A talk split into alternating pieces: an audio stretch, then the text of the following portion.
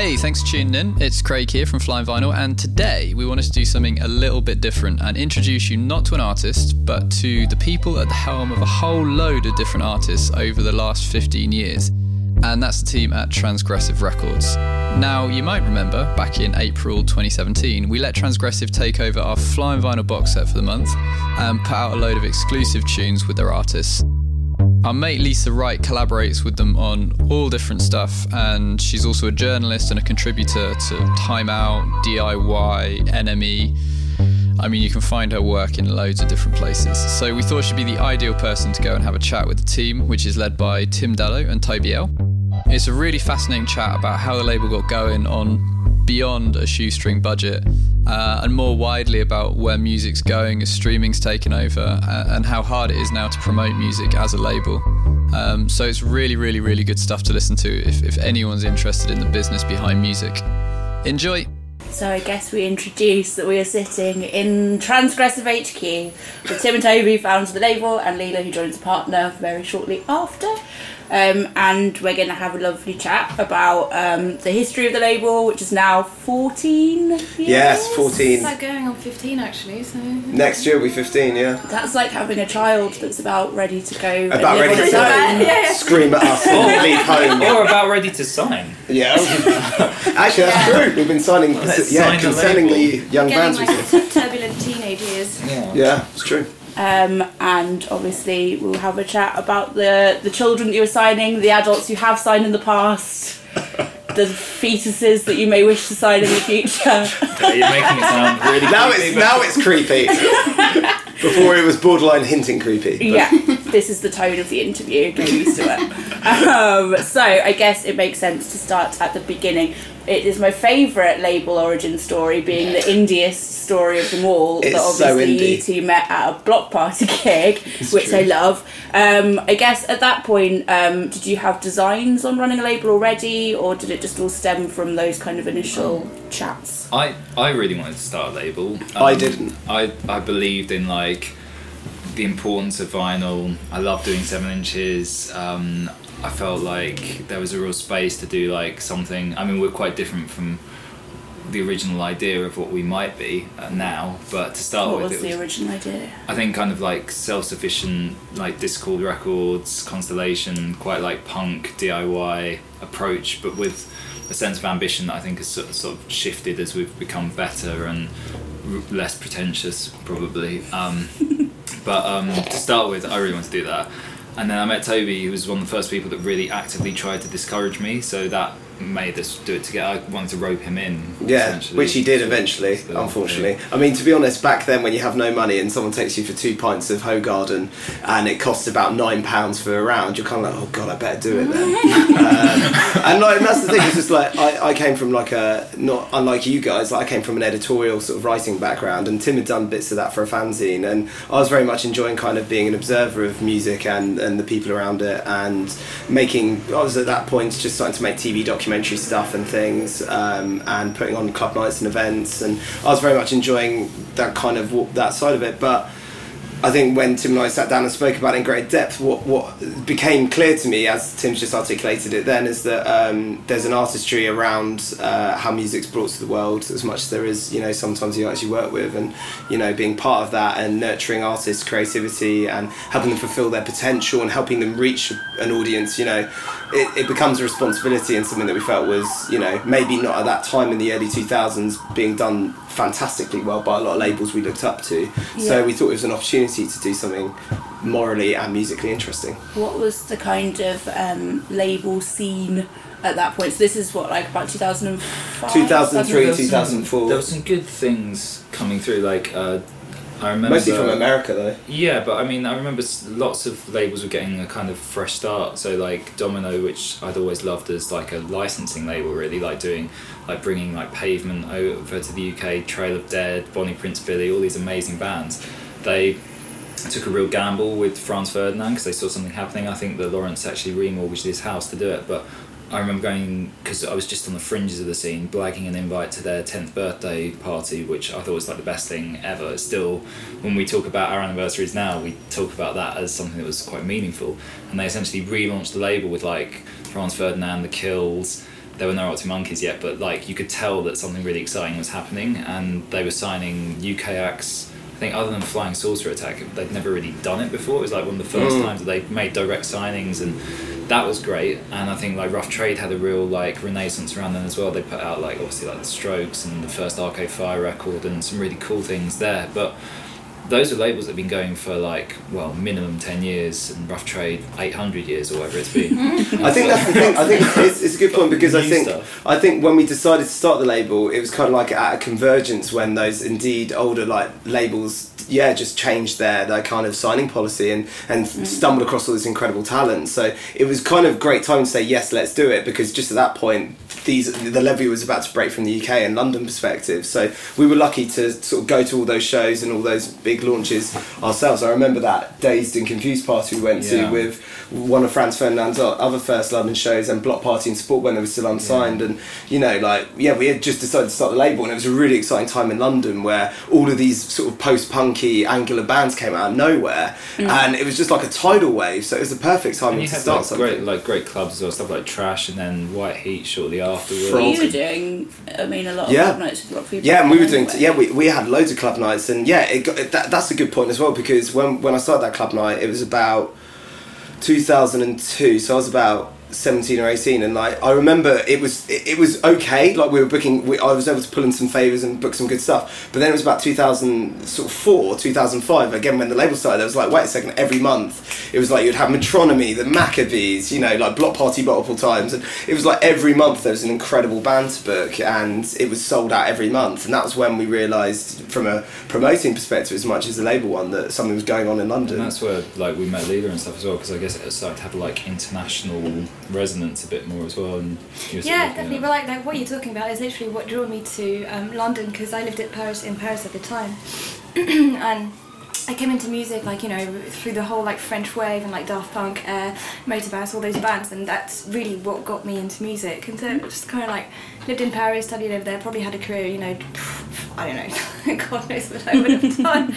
But so all that stuff was happening in London, and you know, like I was, you know, watching MTV2 at home and like getting, you know, export copies of the NME and everything. Just I just had to go to London, so I went to London, thinking oh, I'm just going to go there for six months, have fun, go to gigs, and come back, and just God knows what happens. But um, 14 and how- years later how we met actually is quite like yeah quite in, indie funny story as well. But I went to see the Young Knives at the um, Elbow Rooms. The yeah Yeah. Doesn't exist anymore, yeah, in yeah, Islington, like, yeah. yeah. And It so was- so like saw the band and thought oh my god they, that band is fucking incredible. So can I go and talk with you guys? And came along. we were DJing that one Yeah, awkwardly, probably. like trying to like move the like back then back then it was all vinyl so, and CDRs of bootlegs that you'd like Yeah. downloaded mash up awfulness that was probably terrible I dread It was, think but there was a point, and like I think it kind of still permeates now. As like you know, London is so blessed, and I realise this the more I travel. Like it's so culturally rich and artistically rich, and there's always a great show on every night, and there's so many great venues, and you do realise that actually a lot of those scenes do come in and out. The tide isn't always you know in, you know. Um, What's very and- exciting now though I feel like I know this is jumping ahead and we're going to move on to the future things as well Yeah, but what I quite down. like yeah, calm down. What I quite like now is like well, we came from a scene in that one, like right now, things are so eclectic, but I feel like our records are really like hitting people in a really soulful way, and they're like excelling within their individual fields, and that's kind of healthier, really. I think. Well, it is, but I do Yeah. think there, you know, like again, I think there's another or has been a scene of sorts. It's not been as um, it hasn't yet hit the mainstream in the way that that sort of early to mid two thousands period did, but I think it's on the fringes of doing so. I Um, guess that kind of time was the last real mainstream indie kind of Yeah. where it was like credible and successful. Well, I think what Yeah. happened Did is it feel not like that at only the you time? had the London scene and you had all those bands coming, and I- that, that London and New York actually, but you had that indie scene going on. But at the same time, MySpace happened, Mm. so everyone kind of connected online as well. So there was kind of like this accessibility to like that kind of music, and then people going to clubs and it was being played there as well. So it kind of gelled really well. I think Um, it's it's funny at the time as well because that feeling of is something happening and stuff. I was really snobby towards it first of all because what happens is is when you have like that's unlike you, so when you have uh, something that's successful, um, you normally have a legitimate underground, and I'd come a lot more from the underground, which then became popular because it was like all the math rock stuff. Like we were doing like like the tours with like Foals and things like that in their previous band and like really DIY stuff. So when I first heard um, the Libertines, I was skeptical. It's fair to say. Whereas Toby was like in that scene. So I was that- hook, line, was- and sinker. So I was No, in. but this was like this was really healthy as a like dialogue to start something as well because it meant that our arguments were around like uh, authenticity and intent and Toby uh, I think helped me access the feelings of that I'd had when I was like a kid hearing Britpop and I, I hadn't gone down I got into all that pretentious music because of Blur basically because Graham Coxon started banging about pavement and then from that I was like Husker Du and from that I was like oh what is this post rock thing? and so forth so it had been quite a pop way in through a gateway band but I would have never admitted that at the time.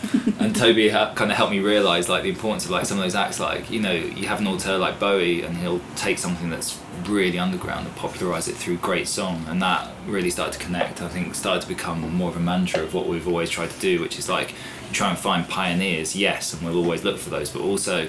You know, there are some acts that we've signed that are just great songwriters, and it doesn't matter if they're w- within like the field of what popular song is at that time or not. There's a universality to that sort of sense of soulfulness that kind of hits you when you hear it, and that's more valuable. Sorry, we splurged. We Splurged. Yeah. Um, so I guess at that point when you first started, how were you finding bands? Like, so I guess you know, obviously now you have a team and an A and R, and then it was, I guess, uh, a lot more kind of Whimsical. grassroots. Yes. Yeah. Yeah, I don't know. I mean, it's like um, I think it kind of remains in, in much the same way now. In a strange way, it's like um, you never know where you're going to find an artist from or how it's going to happen, and that's kind of what's beautiful. Like there have been certain moments where we've gone, for example, to see other artists. You arrive early or late, and you see another band, and you're like, oh my god, that's the one. You know, It's definitely and luck. you know. like uh, no one wants to say it, but luck falls into it definitely. Um, but I think also you start to attract more brilliant artists the more you work with, and um, your reputation grows, and more people want to work with you. And um, in the early days. I think like our artists are, you know, our biggest ambassadors as well. You know, we've had so many acts that we signed, you know, an artist, you know, or check out my friend and everything. So, is yeah, as you go, that kind of like. Yeah. Um, You- I think jo- Johnny Flynn's been probably Yeah, our best A and R. He he uh, first played as Marika Hackman. Um, we didn't sign her, but he first played as um, Anna Anna Calvi. Um, he first played Dry the River. Dry the River. He's like. It's um, amazing, and like when we, I remember that we signed the Mystery Cosmo Jets. As well. Oh, Cosmo Sheldrake was Johnny as well. And when we signed like the Mystery Jets, they like introduced us to like Jeremy Warmsley and like the Noisettes came through the Mystery Jets Mechanical as well. Bride. Mechanical Bride, Larrikin Yeah. Love. Like you find like a few friends and then and that goes goes through and like runs with it and then that's that's what's nice about the industry. It's really accessible. In I mean, way. I think the other So- thing as well, like, because there was stuff that predated Transgressive, like with, you know, like the kind of rock feedback website and our Mm-hmm. club nights and stuff. What was really helpful is that there were also existing relationships. So, like, for example, a good friend of mine was uh, Stroke and is the the Strokes producer, Gordon Raphael. He's an amazing producer, Now really can call him interesting. the. Heinz producer because that's his Yeah, works on the new Heinz hit, yeah. Um, but like, what was amazing about Gordon is that he just was like voraciously recording bands all over the place: Berlin, New York, London. And one day he told me about uh, this new sort of Russian singer who had just, you know, like she'd grown up in the Bronx, and I should really check her out. And her name was Regina, and she was this amazing classically trained pianist and had this incredible vocal performance. And he played me then like four songs in a row of what would end up becoming uh, part of her third album, Soviet Kitsch, and obviously that's Regina Spektor. And then the great thing about then this is when transgressive for me personally and selfishly started making a lot of sense because to what I was saying earlier about finding a home for artists and being able to sort of help support what they were doing we were then able to release her music as the first album we put out on transgressive back in 2005 and um, or maybe 2006 in the end. I think it was God knows this is what happens when you get old. Um, but like um, what, what was um, what was great was that um, you know that became our first sort of like kind of proper UK distributed album and that was our first commercial album released as a label and um, And even in that, know, like we made something special. Like she'd had um, three records out, two that were just been like self-released, and then Soviet Kitsch. And we worked with her to pull together all of the story songs from those albums, make like a UK only Concept record album. concept album thing, which did really well.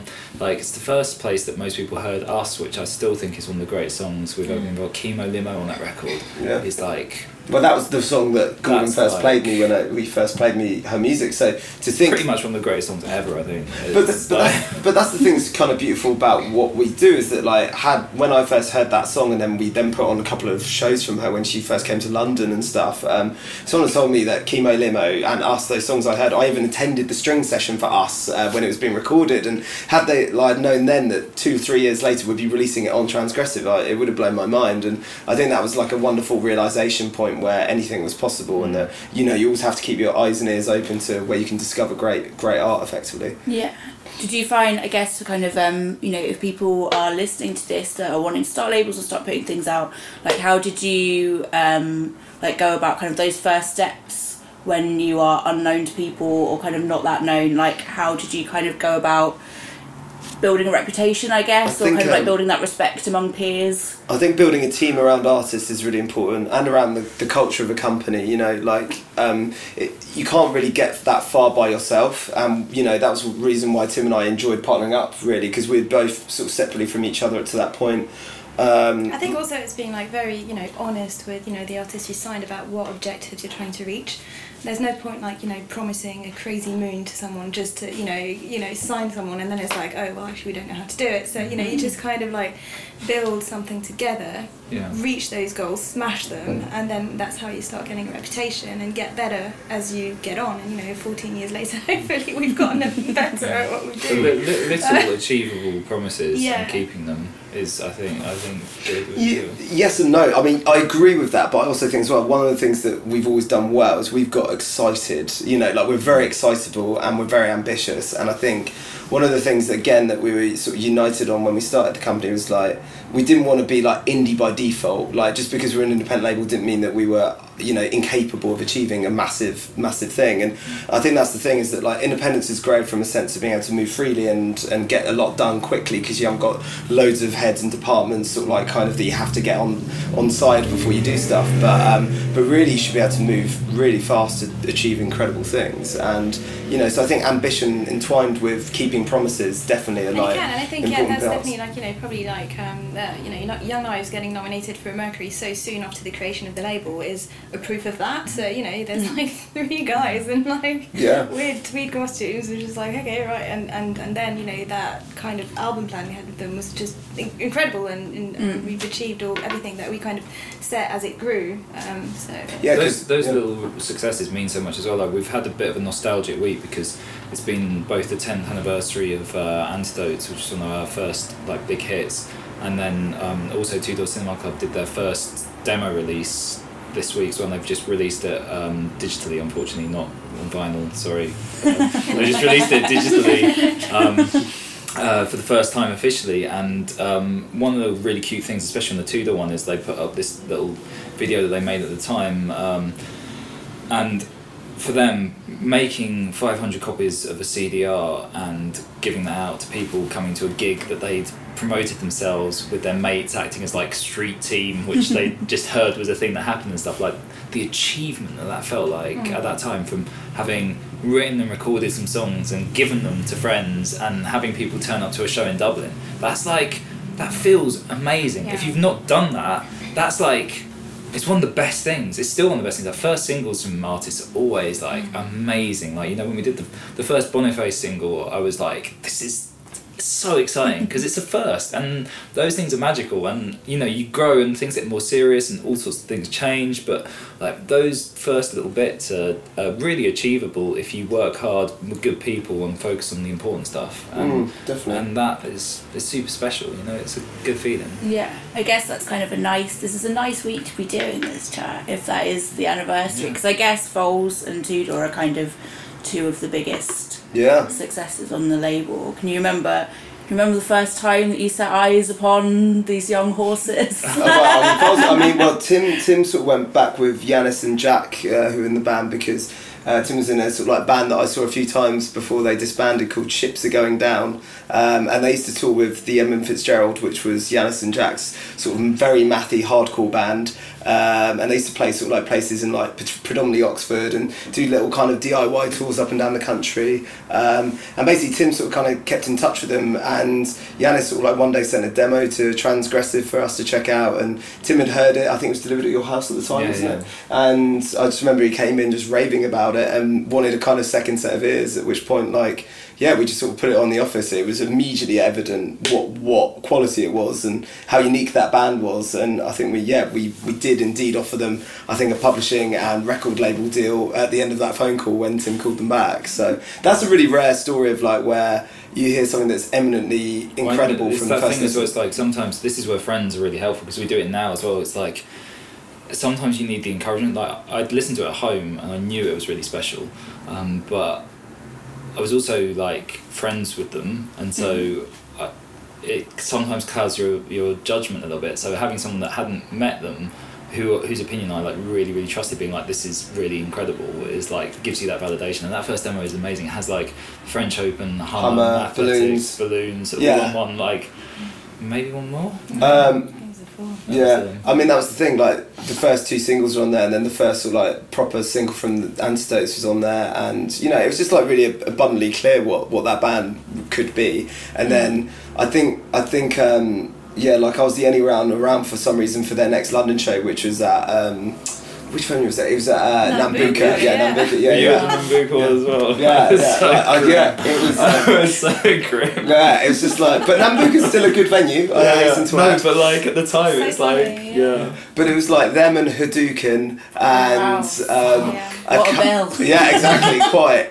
And um, and it was interesting because like everyone was there to see Hadouken, and this often happens in the music industry. A lot of people go and check out like the Buzz Band or whatever. And so Hadouken were on before Foals, and then everyone pretty much from the music industry that I knew was there left.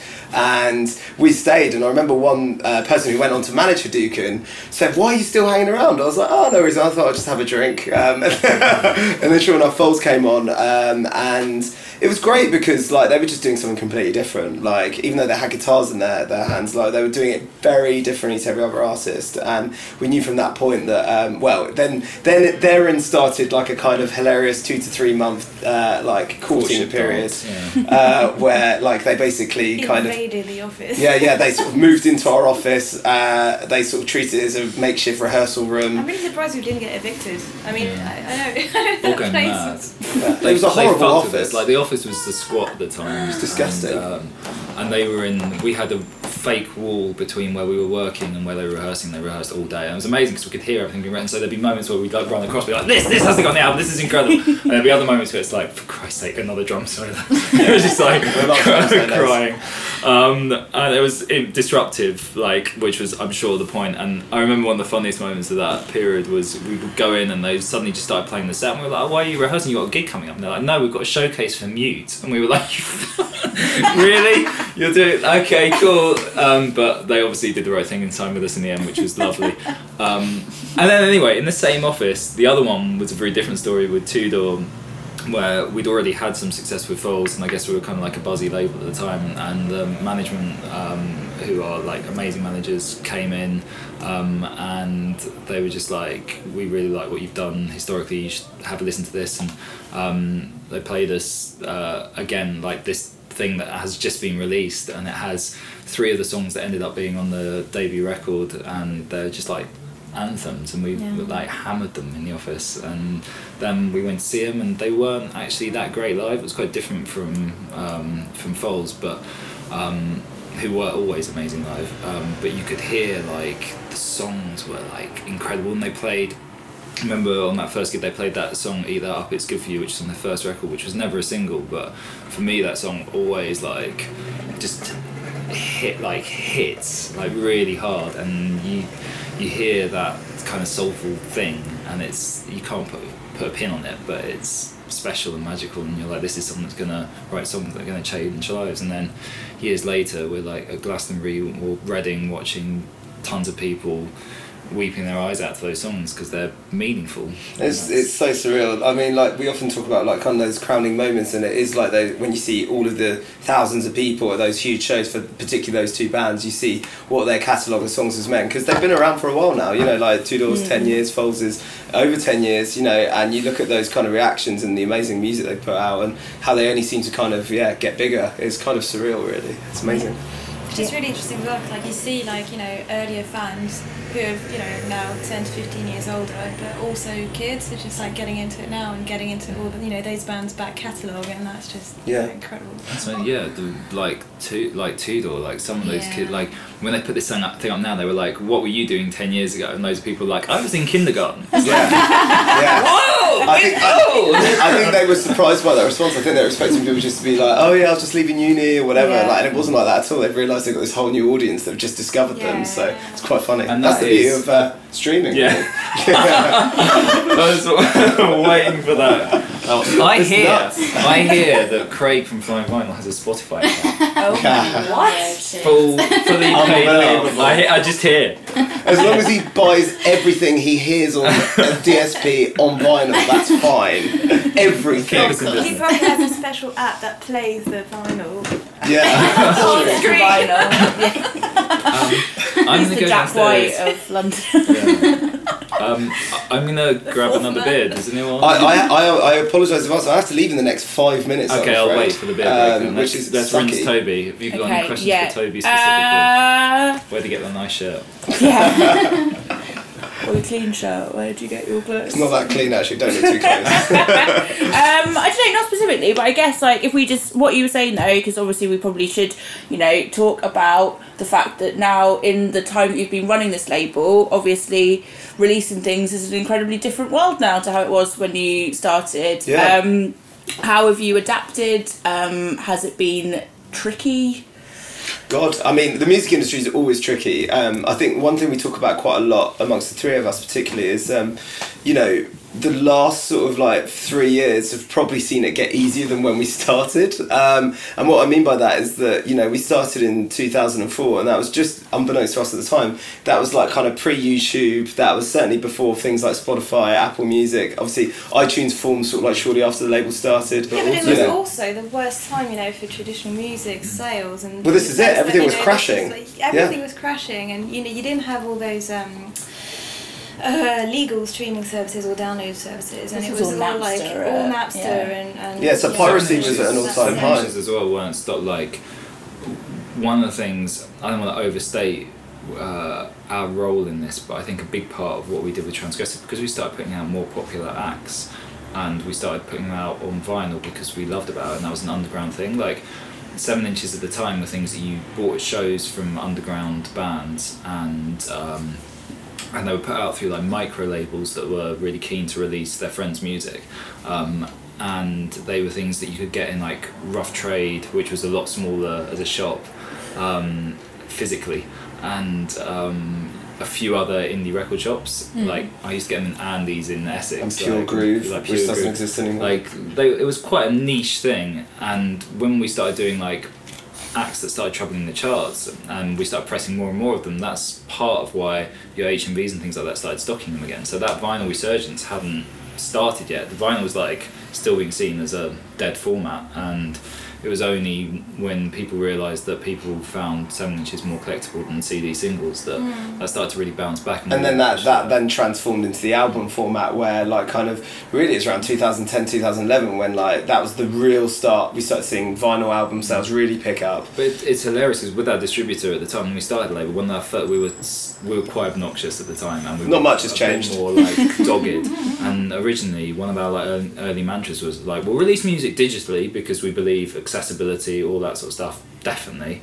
Um, and we want and we were the first to do that as well as like a small label, and um, and we'll do it on vinyl. And we'll never do CDs, and it took us a lot of. It was actually really like m- managers who really wanted to chart and um, marketing distributors at the time were just like you have to start doing CDs and that's what kind of pushed us into that format because we didn't want to be arch about it but our, our love has always been like accessibility so that people can get it wherever however they want to hear it having a one wonderful product that feels really special for people that actually care about that. But- but yeah, so start- the market's kind of got closer, I think, to what our vision was. Mm, I think starting it back then was like you know we, we certainly for the vinyl sales and then also like some of those initial formats it wasn't a problem but as the industry started losing confidence and as the scene as it did eventually die uh, that we were a part of partially you know like we were lucky enough unlike a few others at the time just to sort of like make that leap because the label's always been diverse you know so even though we were very much plugged into the London and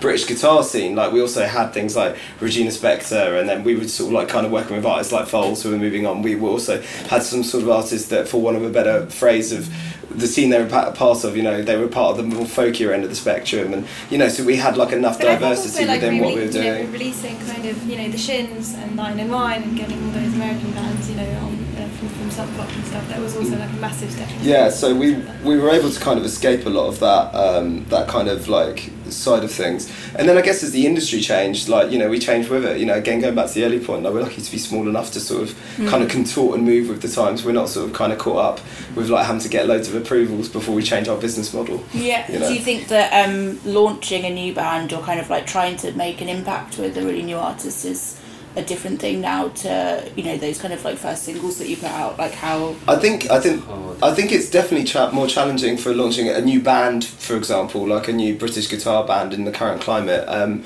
I think because when you've got a scene, you can just sort of like kind of roll with that energy and that commotion that happens. But that said, I do believe quality wins out all the time. You know, if you're great, then people will recognise it, whether that's in a live arena initially or a song that eventually connects. I think I think volume is a big challenge though as well. It's like so much music is released now because it's cheap. It's kind of, in a sense, I love it because it's the punk ideal of anyone can do it and it can be available really easily. But in a sense, it's really difficult to uh, build a career for the really special people because there's so much noise. And even in terms of repeat listens and stuff as well, like people now will listen to like. Like it seems to me this year there've been four or five great albums released almost every week. Um, Yeah, that's and a lot. like and I mean like really records worth listening to and what happens is people listen to them once and be like yeah I've listened to that record that's great Mm. and then move on to next week's record whereas before you'd like hammer it again and again and again. I think again that's what we're trying to do as well, and really push people, you know, to listen to albums because we're in a very singles-driven and playlist-driven culture, and I feel that you know there there is too much noise for people to actually focus on on a proper album and spend time with it, and it's um. but the, the problem is is you can have like if you have 20,000 people listen to a whole album on Spotify it's not enough money to make another album and that's a lot lot of people whereas if you had like historically 5,000 sales then probably is enough to make another album. And these things are like this is a shifting, growing pain that we're going through as an industry, I think, which is why you're It's a getting shit, more. but it's also an opportunity because you know, um, with streaming, those records are going to exist in people's like libraries Hmm. for years, and you know they'll keep listening to albums, and so you've I got guess you know also a you get- longer longer life. Yeah, like a lot more um, people discovering things that wouldn't necessarily be, you know, whereas I guess if you weren't tapped into the kind of cool mid noughties London scene, you might Yeah. not have found those early bands that, Yeah, uh, you know, like I know that like I found bands through, you know, when the internet wasn't a thing, you know, when it was just like basic proto internet, then, then, God, we sound really old. Hello, I am Yeah. It's so hard. It's so hard to not sound old. I know, it? but like it's this true come though. round When it was my just, you know, like a combination of MySpace, yeah, yeah, I was waiting dial up, yeah, waiting for the dial up tone. But like a combination of, you know, MySpace and um, fan forums and things like that, and that was how you found music. Um, or you know you went and saw the sport bands and you kind of dug it in through music press and things like that. Whereas so like you had to have an entry point um, into that kind of little cool bubble to kind of then find the little avenues around it whereas that I think you now stick to it more because now like Oh, yeah, everything's so available that you listen to it. Like, as to Tim's point, is like, yep, heard that. yeah uh, I think music's less tribal now hmm. which is mm-hmm. maybe I think that can A be a good good thing as well. yeah I think it, it is good and bad, but also when I go and see live music and it's the band that has connected, it feels like even like, you know, you go to like a Brian Evans show and you see loads of people together losing their show, and that's it's still that feels the same to me. It feels Yeah. like Yeah, I think the together, pa- people that the some communal. understanding. Yeah, the passion that's engendered is still there. It's just that certain artists you know engender it more than others. I think that's always been the case. I think um, I think maybe where the challenge is is and maybe this is an exciting creative challenge for artists is you've got to write hits and you've got to make amazing albums. You've got to do both. You can't just like just to Tim's point like do a really good record. In some instances, obviously you can, but I do think there's always been that pressure with commerce and the creativity like whether it's trying to get on a radio playlist or whether it's trying to get on television you've always got to have bangers alongside the deeper cuts. And that's the beauty of the of the industry is trying to find that that cross between appealing to as many people as possible in certain instances as well as not you know like kind of losing your integrity. And ideally you know the best artists do both you know. Yeah. um, Do you think that those kind of um I mean I guess radio still is is a big one for you guys, but I mean like now I mean obviously the mu- the music press has gone through a weird couple of months. it certainly has, it certainly has. Why? What's happened? Oh, well, there's just like nothing, nothing much. Like a couple of blogs started, I think. Um, but yeah, so obviously the NME shut down, um, which is a huge thing. But like, I guess, um, do those things? Do you do you worry so much about getting that kind of coverage now as a label? Do you think the bands need it as much as it as integral to I kind think- of I think So, like, we always things? we always go for every literal avenue, literally, because you know we're not going to be like, oh, this band's going to do well on radio, so we can ignore DSPs. You know, we we really Mm. go for every single channel to you know push a band forward. But some outlets are going to catch up on uh, on the band earlier or later than others. Like I remember Two Door Cinema Club, like you Oh, know, yeah. radio took ages to catch, and the band was like playing live, and their fans were growing, growing, growing, growing, and so all of a sudden, after what five singles, we finally actually hit it at radio. So it's it's always you know um, a, a work strategy. But I, I feel like narrative, journalistic narrative, is really important because Mm. often that contextualization and stuff it helps you get the artists as people and brings you closer to that. And I, I still think it has a, a value as well. It's like often I'll read stuff in the music press that talks about artists that maybe been around for a while, talking about their breadth of career so far, and there'll be albums that I've forgotten about, and not checked out, and I guess with everyone reissuing stuff on vinyl and everyone listening to Spotify and stuff now, the accessibility to hear some of these things is is far better. It's like I really love um, uh, Neil Young, and he had one album which he hated that he purposefully kept out of print for years, and I really had to hear this album, so I ended up spending quite a lot of money on this record for like first final pressing years ago. And now it's up on Apple and it's been reissued on vinyl and anyone can hear it. Yeah, it's fucking amazing. It's, it's the middle, uh, or maybe the last one, the Ditch, the Ditch trilogy, Time Fades Away, and he wrote it. It's a really tough record because um, he wrote it all about his friend who uh, died of uh, heroin overdose. He's the guy in the, the, Needle and the Damage Done, which is the song that everyone knows. And he was in the band, and it was really like really hit him. And he went out to do this massive tour at stadiums in support of. Um,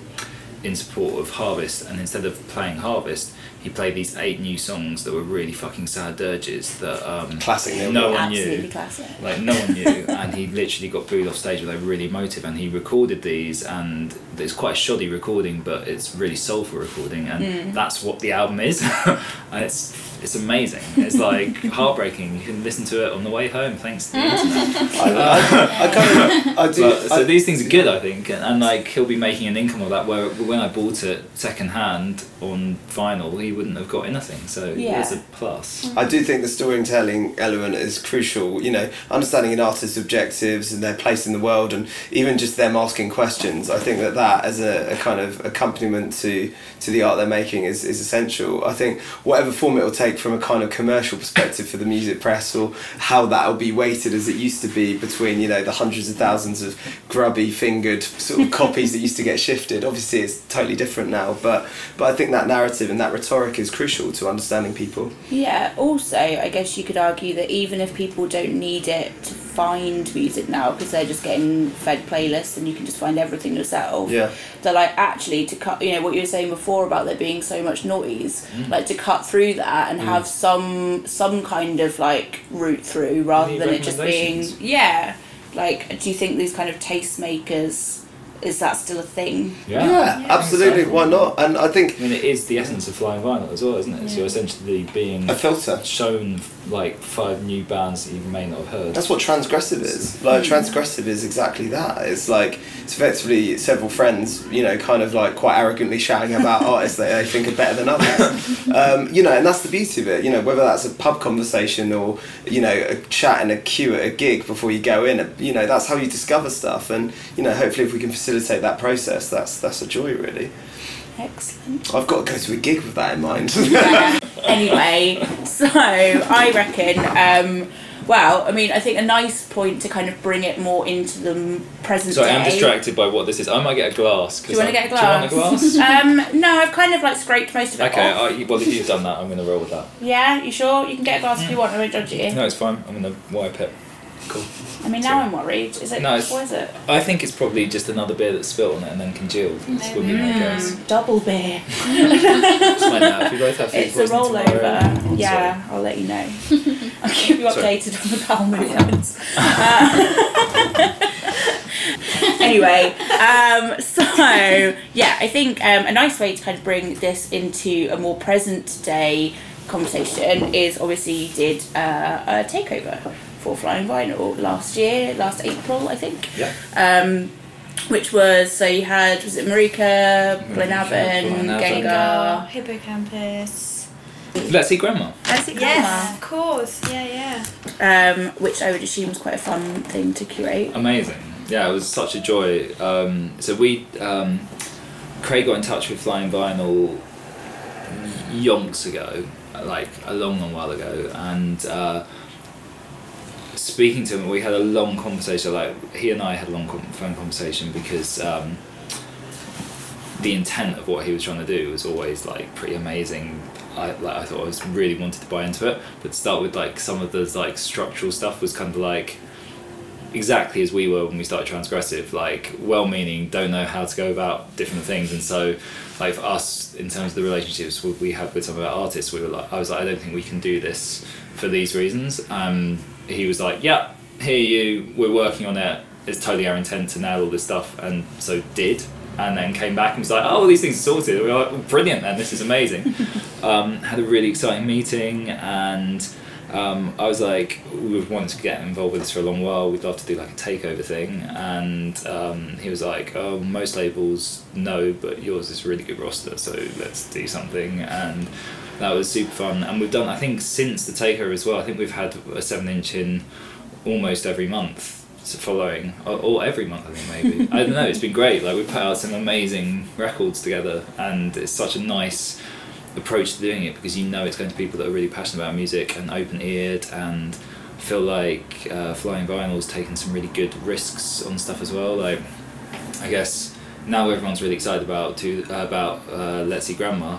We were always excited about Two Dozen Club. I was very excited about Let's Eat Grandma. Um, but the time that we were doing and stuff as well, it was quite a risk. I think for some of the previous records that come out and a bit different. And we put out like a we made a special single version for we thought of it like a jukebox vinyl and so we made like a single version of a seven minute song off the album just for the seven inch which was really cool and on the b side we had a wolf alice remix which is one of my favorite things we've done because wolf alice who we all love um, we think people have a preconception about what they're like as a band or what kind of music they do and that remix sounds like vintage Aphex Twin. It's like not what you would expect and and so that was like a double win and you had like bringing out like a really different side of one act and combining it with another one and then giving that to a really open-minded audience Was that, and I think that when you talk about you know the challenges of releasing music today and all that noise and people having short attention spans and you know scenes being less important than they were you know at least in you know that 2004 era,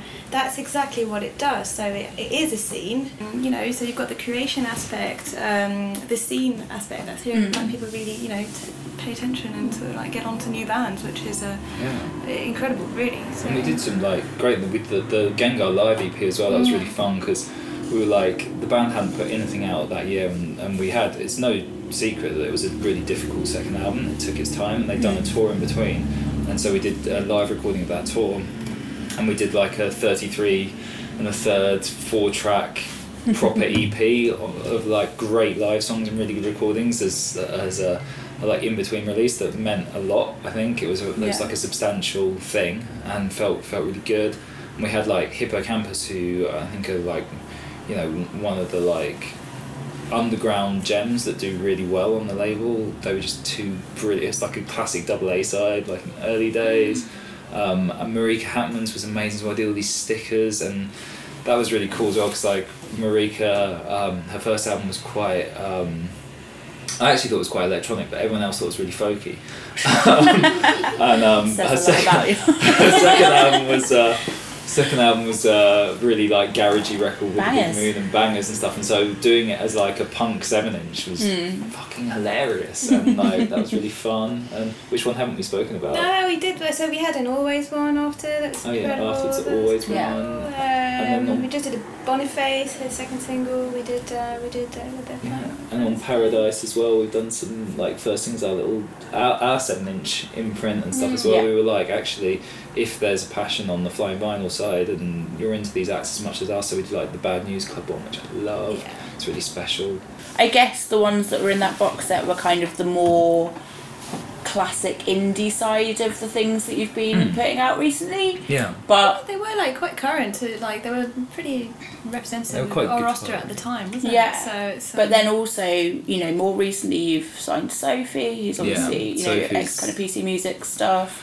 And then I guess like even Boniface something like that is a bit less Yeah. kind of you know, it's less guitar. Well, we've not talked. Our, our biggest act is we haven't mentioned, which is, Is is Flume, yeah. which is like you know globally as well. It's like you know it's bigger than Foals, and it's like amazing, like you know Yeah. really incredible. But for him, like we spend a lot of time thinking about vinyl for him as well because he really cares about it. And uh, this guy called Jonathan Zawada, who's like amazing fine artist, does all the graphics and stuff. So they're like amazing high end things. But for him, it's more of a twelve inch format. It's like we do twelve inch EPs, double vinyl albums. Different cut like super lush, everything mm. sounding really loud. Like the mastering engineer that does it is this guy called Matt Colton who does quite a few of our records, and he's just a genius at like his records sound amazing. So we like we put in that care and attention, but that doesn't really work on a seven inch format. And I think oh Cosmo is the other one that we've done recently as well. We did Cosmo Sheldrake on Flying, but I knew there was one more. it's great. But um, yeah, so I mean, it's kind of like playing to the format, and I, I also get the sense that. I might be wrong. Maybe you can tell us, but I feel like the flying vinyl audience is like half kind of people that used to go to loads of gigs and were really impassioned by these things, and it's like an easy way for them to kind of Mm. stay on top of like. I think it's a lot of young like it's yeah, people's introduction to stuff, you know. half gateway bands. So we've been Yeah, thinking completely. about as like, what are our gateway bands? Like, Yeah. This is, you know, we want it to be a thing where, you know, I think if you've if you've listened to that Gengahr uh, live album, like you should like. You should buy the new album. It's like, I'm not saying as a marketing thing. I mean, it's like if I heard that, I'd be like, "Fucking hell! This guy, these guys have two albums. I'm gonna go and, Yeah. buy them, or get a ticket, or you know, Yeah. like you know engage with a band that can really mean something to you and that's Do you think kind of um, going back, you know, talking about Flume and people like that, um, who I think, you know, if he'd have been on your roster at the start of the label, it would have been more surprising, and I think now it maybe isn't. Like, do you think that your, um, do you think that your kind of A and Ring has changed over the years, or the label kind of ethos has developed or changed anyway? No, I don't think so. Like we've always tried to like sign like you know brilliant acts regardless of the genre, and I think that you know at the beginning of the label it was very kind of like uh, UK indie, uh, but then although like I, w- I was kind of looking back we always signed oddities so Yeah, like yeah, yeah, you know one of our first signings was Jeremy Warmsley who I think is like Mm. really ahead of his time um, and someone has a Jeremy Warmsley tattoo in the room. So um, really ahead of his time. When you look at how like James Blake has done so well from taking like songwriting and applying that to like a digital aesthetic that's like that's what Jeremy was doing and Jeremy Warmsley, who's wrote the theme tune to the Picture House. He advert. did. Yeah, all That was these a great. And he's done. He's done some really good soundtrack screen. stuff, and then obviously he and his wife did Summer Camp Later, which had some success. And he's like he's you know a really really talented guy all around. But like that was odd at the time, and we did like the noise Oh, the Young Knives. Young Knives were. Mm. yeah, definitely. You know, everyone was trying to be like really fucking cool, and the Young Knives came out dressed as like the Young Farmers Association, and um, people thought they were a joke. People thought the Mystery Jets were a joke when we signed them. Like honestly, I remember going into like one label like before when I was trying to help them out, and they said some really offensive things about Mystery Jets. Just like they thought we just like picked up a bunch of urchins off the street, and they were like, "These songs."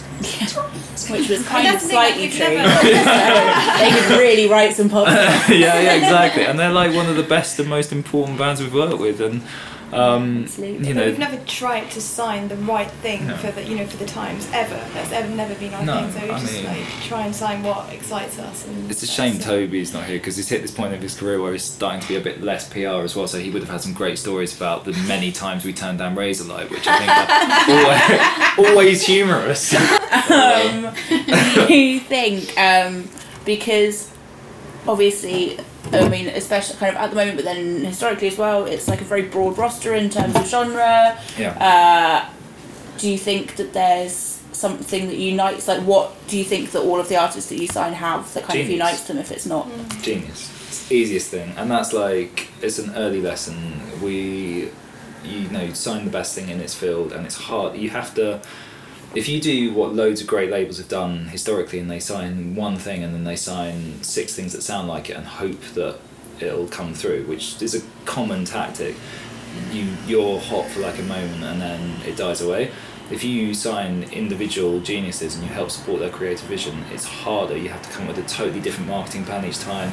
You have to work outside of your comfort zone. You have to learn about different musics and di- uh, musics, musical styles and producers. Um, But that's exactly to- what keeps it exciting. I just Totally. like, get bored afterwards. I mean, we've got like it's so great that we have like Songhoy Blues on the same label as Johnny Flynn on the same label as Sophie. It's like it's exciting. It's like different, you know.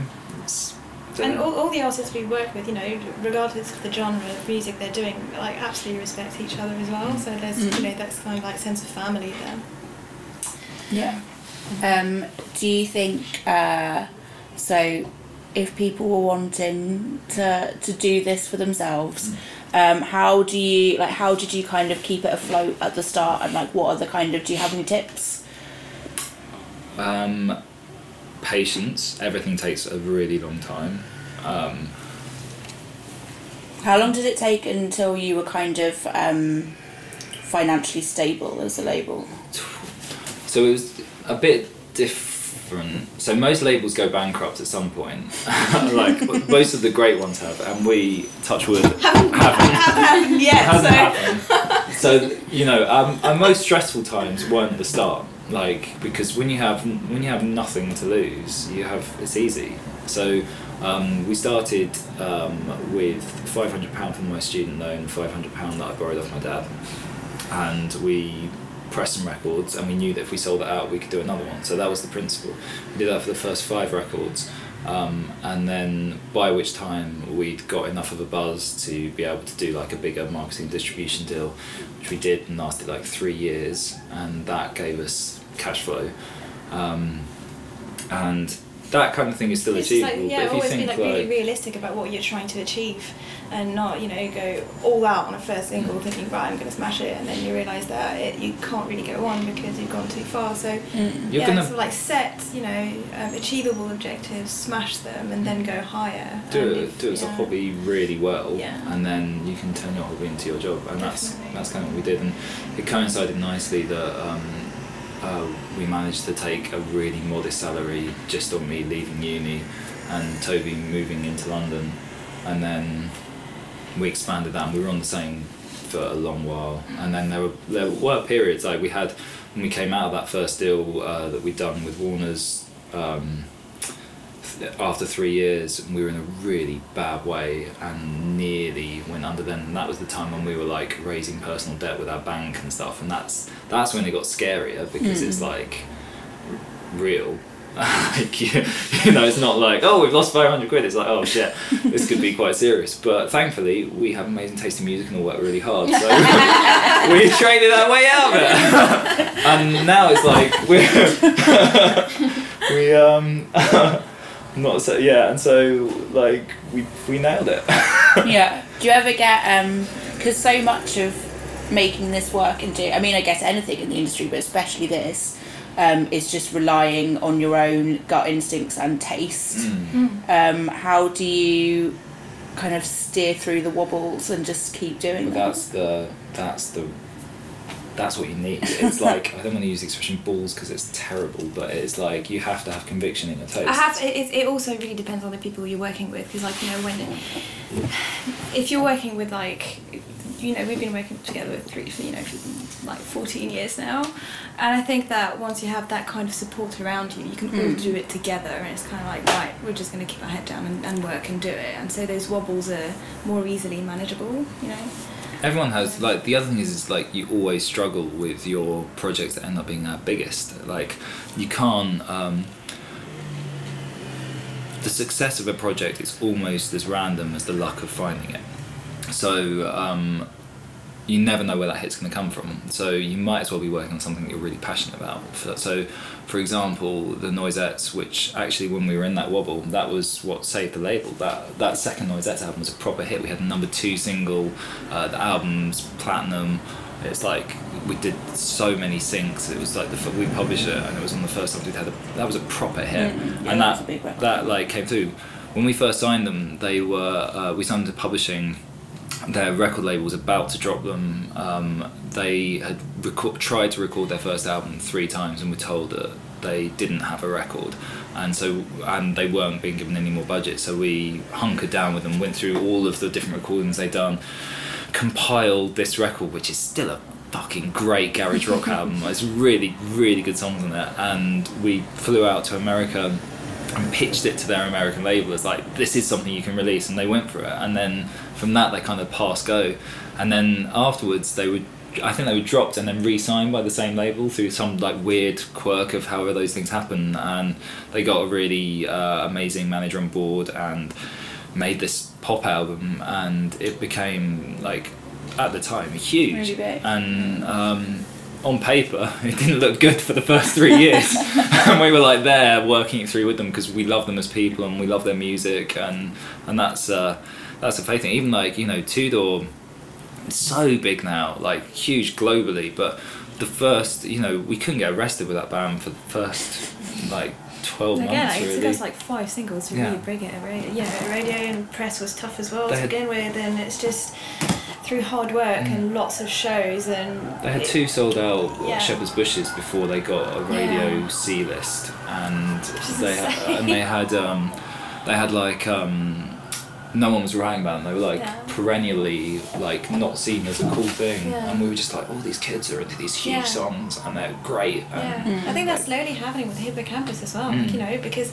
it took a long time for people to start, you know, taking interest in the band and stuff. It just, you know, the last time they came around, they played to KOKO, and it was just like, it's it's like it's happening in America. It's huge, and it's getting huge here as well.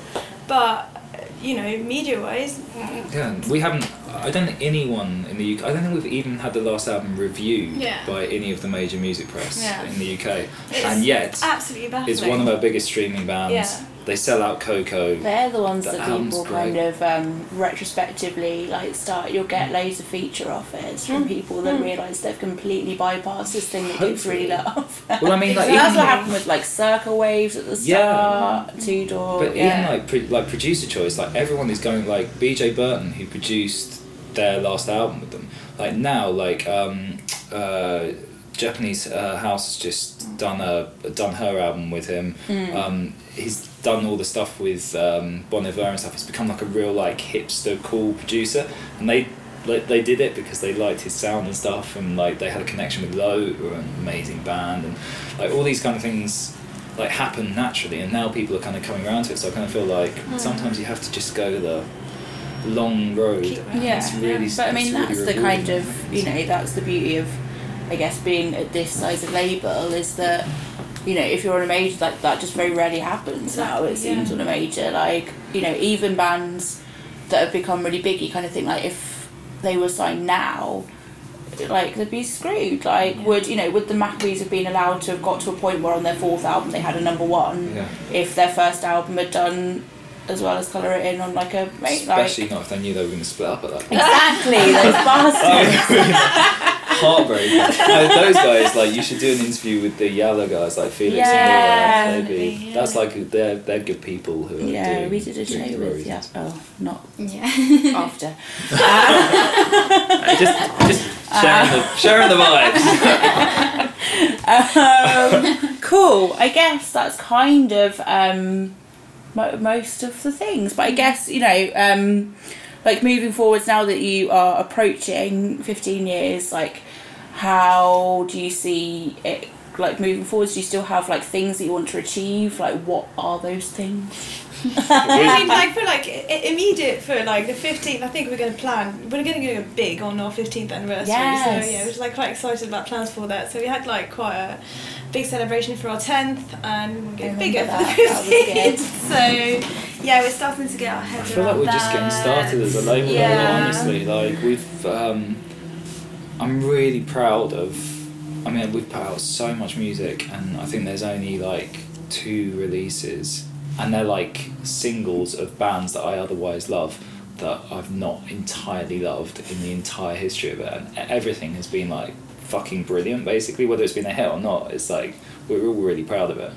But I think it's like this is very much phase one and phase two is going to be you know we want to be like really ambitious about it like a meaningful label like Elektra was or island was Mm. like historically and think our goalposts keep moving Yeah, and establishing that culture as well, you know, because like Yeah. we've got, you know, we want to keep that strong identity and Mm. kind of like keep surprising people with like Yeah. amazing music which they're not expecting. So yeah. and like transgressive now should exist beyond the three of us like moving forward it should be like a, a thing because uh, there's a real Tim's trying to build a cult. trying to build a cult. Essentially, if like the culture is right, the ethos is right, it can be better. Send your funds Please, literally, let's do it just giving page. Why not? And I'll, um, we're a charity. right? available for weddings. And on that note, um, We- anything yeah. you want to add, guys?